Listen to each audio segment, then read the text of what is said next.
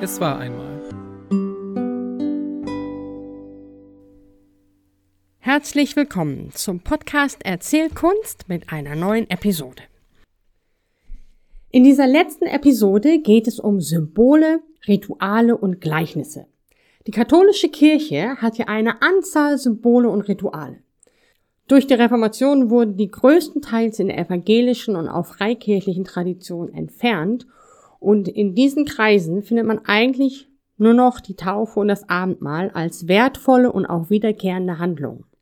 Aber wenn man jetzt auf die Liste guckt, die wir ganz am Anfang in einer der ersten Episoden hatten, von Formaten, die für mündlich Lernende hilfreich sind, um Informationen zu verstehen und sich Informationen auch zu merken und in ihrem Leben anzuwenden, dann tauchen Symbole und Rituale auf und zeigen, dass das wichtig ist für mündlich Lernende. Und das sind ja Großteil der Bevölkerung.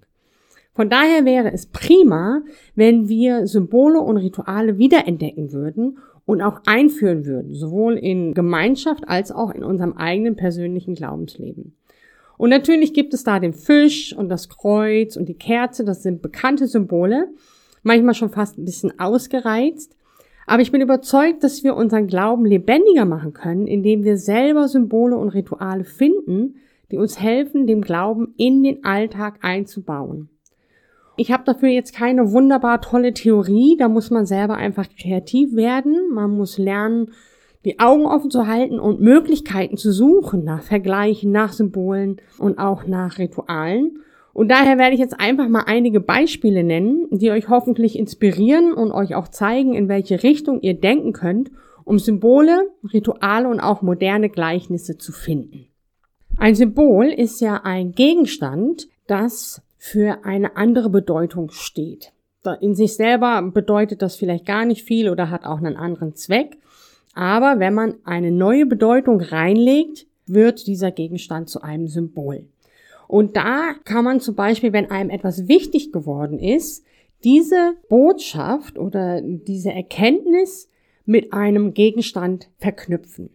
Eine Freundin von mir hat zum Beispiel mal eine Predigt gehört über den verlorenen Sohn und die Bedeutung von dem Ring, den der Vater seinem Sohn gibt, als er wieder nach Hause kommt. Was das für die Identität bedeutet und für die Annahme und auch für das Erbe und einfach wer er ist als Sohn.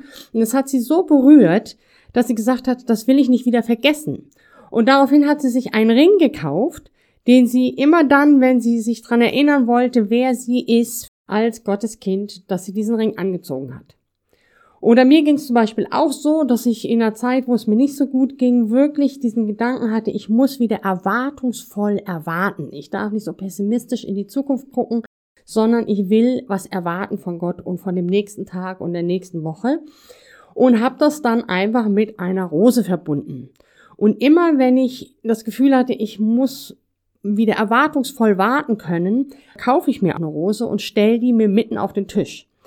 Es ist natürlich so, wenn da jetzt immer eine Rose stehen würde, dann würde ich das natürlich irgendwann übersehen. Aber wenn ich hin und wieder eine Rose hinstelle und sie für mich eine inhaltlich andere Bedeutung hat, dann erinnert sie mich an eine geistliche Lektion und ermutigt mich und wird für mich zu einem Symbol.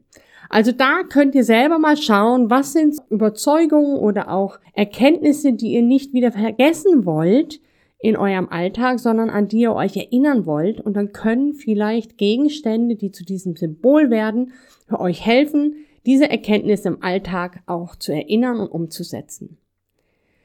Rituale sind Handlungen, die eine tiefere Bedeutung haben. Und da gebe ich euch einfach ein paar Beispiele. Manche sind einfach und kann man einmal machen, andere kann man immer wiederholen. Zum Beispiel, vielleicht kennen es auch schon ein paar von euch, dass man einen Stein nimmt und da was draufschreibt, etwas, was man falsch gemacht hat, eine Sünde, etwas, was einem leid tut, wo man wirklich auch Reue drüber hat, das draufschreibt und das zum Beispiel in den Fluss oder in den See schmeißt. Gott verspricht ja, dass unsere Sünde versunken ist im tiefsten Meer und er sich da auch nicht dran erinnert, sondern dass vergeben ist. Und als symbolische Handlung könnte man das eben machen und wenn man das regelmäßig macht, dann wird es auch ein Ritual. Es gibt auch die Handlung, dass man das auf einen Zettel schreibt und an ein Kreuz nagelt oder dass man es auf einen Zettel schreibt und dann verbrennt. Dann habe ich zum Beispiel ein anderes Mal ein Altar gebaut. Auch das ist interessant, wird ja im Alten Testament sehr viel gemacht, auch als Erinnerungszweck. Und habe all die Dinge, die mir schwer waren und große Gebetsanliegen waren, die habe ich zu diesem Altar geschleppt. Und zwar habe ich dann immer Holzstämme und Holzteile ausgesucht. Und je größer die Last war von diesem Gebetsanliegen, desto größer war das Holzstück. Und ich habe das also wirklich zu diesem Altar geschleppt und habe auch gesagt, Gott, hier ist es, handel du damit. Und immer wenn ich im Alltag an das Thema drangekommen bin, dachte ich, ich habe es doch schon abgelegt. Und es war ein Gewicht, was ich abgelegt habe und ich will das nicht mehr mit mir rumschleppen. So eine körperliche Handlung hat mir dann geholfen, mich daran zu erinnern und zu sagen, ich habe es abgelegt und ich will das auch gar nicht wieder aufnehmen. Dann gibt es sowas wie Gebetsstationen oder auch Gebetswege. Auch da könnt ihr selber kreativ sein. Was sind so Wege, die ihr regelmäßig geht oder auch gehen wollt? Ich wohne in der Nähe von einem Wald und habe dann beschlossen, irgendwann mal im Wald mir verschiedene Gebetsstationen zu suchen, wo ich hingehen kann, und das habe ich dann auch relativ nah am Haus gemacht, dass ich nicht so wahnsinnig weit laufen musste, sondern dass ich auch in kurzer Zeit dahin kommen konnte. Und es war erstaunlich, was man auf einmal für Bäume findet im Wald, die eine geistliche, symbolische Aussagekraft haben können. Und dann geht man von der einen Stelle zu der anderen Stelle und hat dann einen Gebetsspaziergang, der einzelne Stationen hat. Und das kann man eben auch immer wiederholen. Das kann auch zu einem Ritual werden. Dann gibt es Handlungen, die wir im Alltag tun, die wir wieder mit einer geistlichen Bedeutung belegen können, und dadurch werden sie für uns zu einer geistlichen Handlung.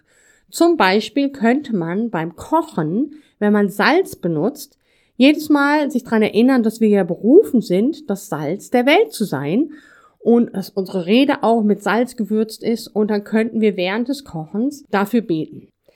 Ein anderes Beispiel, das ist aus der arabischen Welt, da ist es ja nicht immer ganz einfach, den Glauben zu zeigen oder über den Glauben zu sprechen.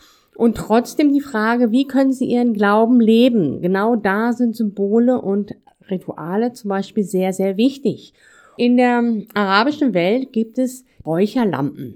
Und es ist ganz üblich, dass man diese Räucherstäbchen oder auch Räucherzylinder anzündet für einen guten Geruch im Haus. Und die Bibel sagt, wir sind ein Wohlgeruch für Gott oder wir sollen auch ein Wohlgeruch sein. Und er möchte unser Leben, aber auch durch uns das Leben anderer füllen. Und dann könnten zum Beispiel Gläubige, wenn sie diese Räucherlampen anzünden, jedes Mal sich daran erinnern zu sagen, ja, ich möchte ein Wohlgeruch sein für meine Freunde, für meine Familie. Mein Glaube soll ein Wohlgeruch sein. Und wie dieser Geruch den Raum jetzt füllt, so soll auch Gottes Gegenwart und der Heilige Geist diesen Raum füllen. Es wäre also eine ganz alltägliche Handlung, die jeder dort in der Umgebung macht, hat also überhaupt nichts Anstößiges. Aber für den Gläubigen ist es eine geistliche Tat und eine Erinnerung, den Glauben im Alltag zu leben und auch sich zu erinnern, was ist meine Identität, was ist auch meine Berufung, wie möchte ich leben. Soweit zu Ritualen. Als letztes auch noch Gleichnisse. Jesus hat ja unglaublich viel mit Gleichnissen gelehrt, hat immer wieder Geschichten gebraucht, und die Gleichnisse sind bis heute sehr interessant und auch verstehbar. Und das ist das Faszinierende. Aber manche haben natürlich auch mit dem Fischfang zu tun oder mit dem Ackerbau, und nicht jeder von uns ist jetzt Fischer und Bauer. Und man könnte überlegen, inwieweit können wir Parabeln finden in unserer eigenen Umgebung und Welt, die den Glauben für andere verständlicher macht. Und ein Gleichnis ist in der Regel eine Geschichte, die 3 Ebenen hat. Die erste Ebene ist einfach ein Bild, ist zum Beispiel der Samen, der in den Boden fällt, oder der Fisch, der ins Netz geht. Das ist eine ganz normale Handlung, es ist eine Geschichte, ein Bild. Die zweite Ebene ist, dass das, was da erzählt wurde, dass diese Handlung eine geistliche Wahrheit beinhaltet. Und die dritte Ebene ist dann, dass diese Wahrheit tatsächlich auch noch von Bedeutung ist und eine Relevanz hat in unserem eigenen Leben. Eine Parabel, weil sie 3 Ebenen hat, ist eben nicht so, dass man es sofort versteht, sondern man muss darüber nachdenken, und Leute verstehen vielleicht auch unterschiedliche Aspekte. Es ist also nicht so, dass man als Erzähler alles in Kontrolle hat und genau weiß, was der andere versteht oder es auch noch explizit sagt, sondern eine Parabel erzählt die Wahrheit eher ein bisschen versteckt und lädt den Zuhörer ein, nachzudenken. Wir haben ja auch gehört, Geschichten, die bleiben hängen, die arbeiten in einem, die hat man nicht immer sofort verstanden und die wirken auch im Nachhinein.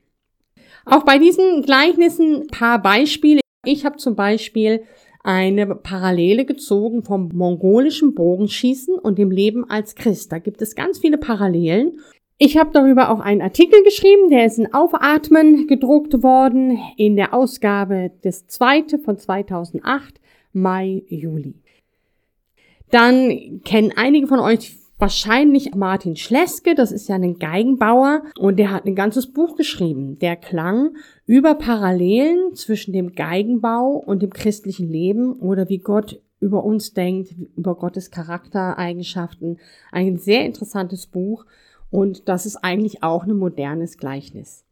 Ich weiß nicht, wer von euch Henry Nouns kennt, der hat eine Parallele gezogen zwischen Zirkusakrobaten, Trapezakrobaten, die eben in der Luft fliegen und von dem Fangen und gefangen werden. Und da hat er auch Parallelen gezogen zwischen diesen Zirkusakrobaten und unserem Glauben.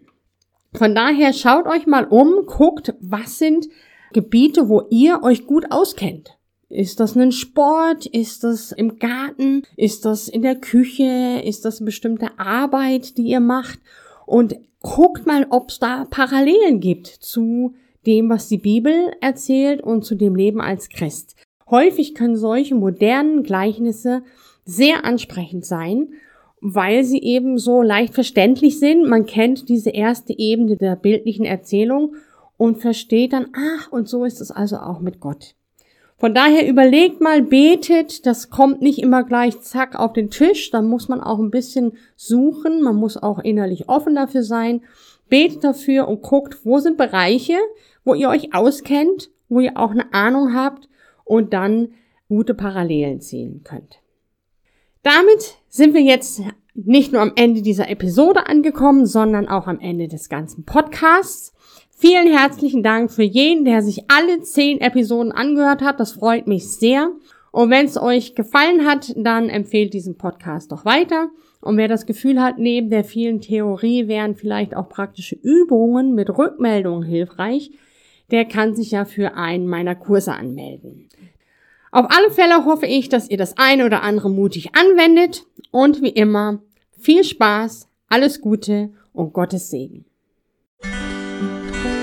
Thank you.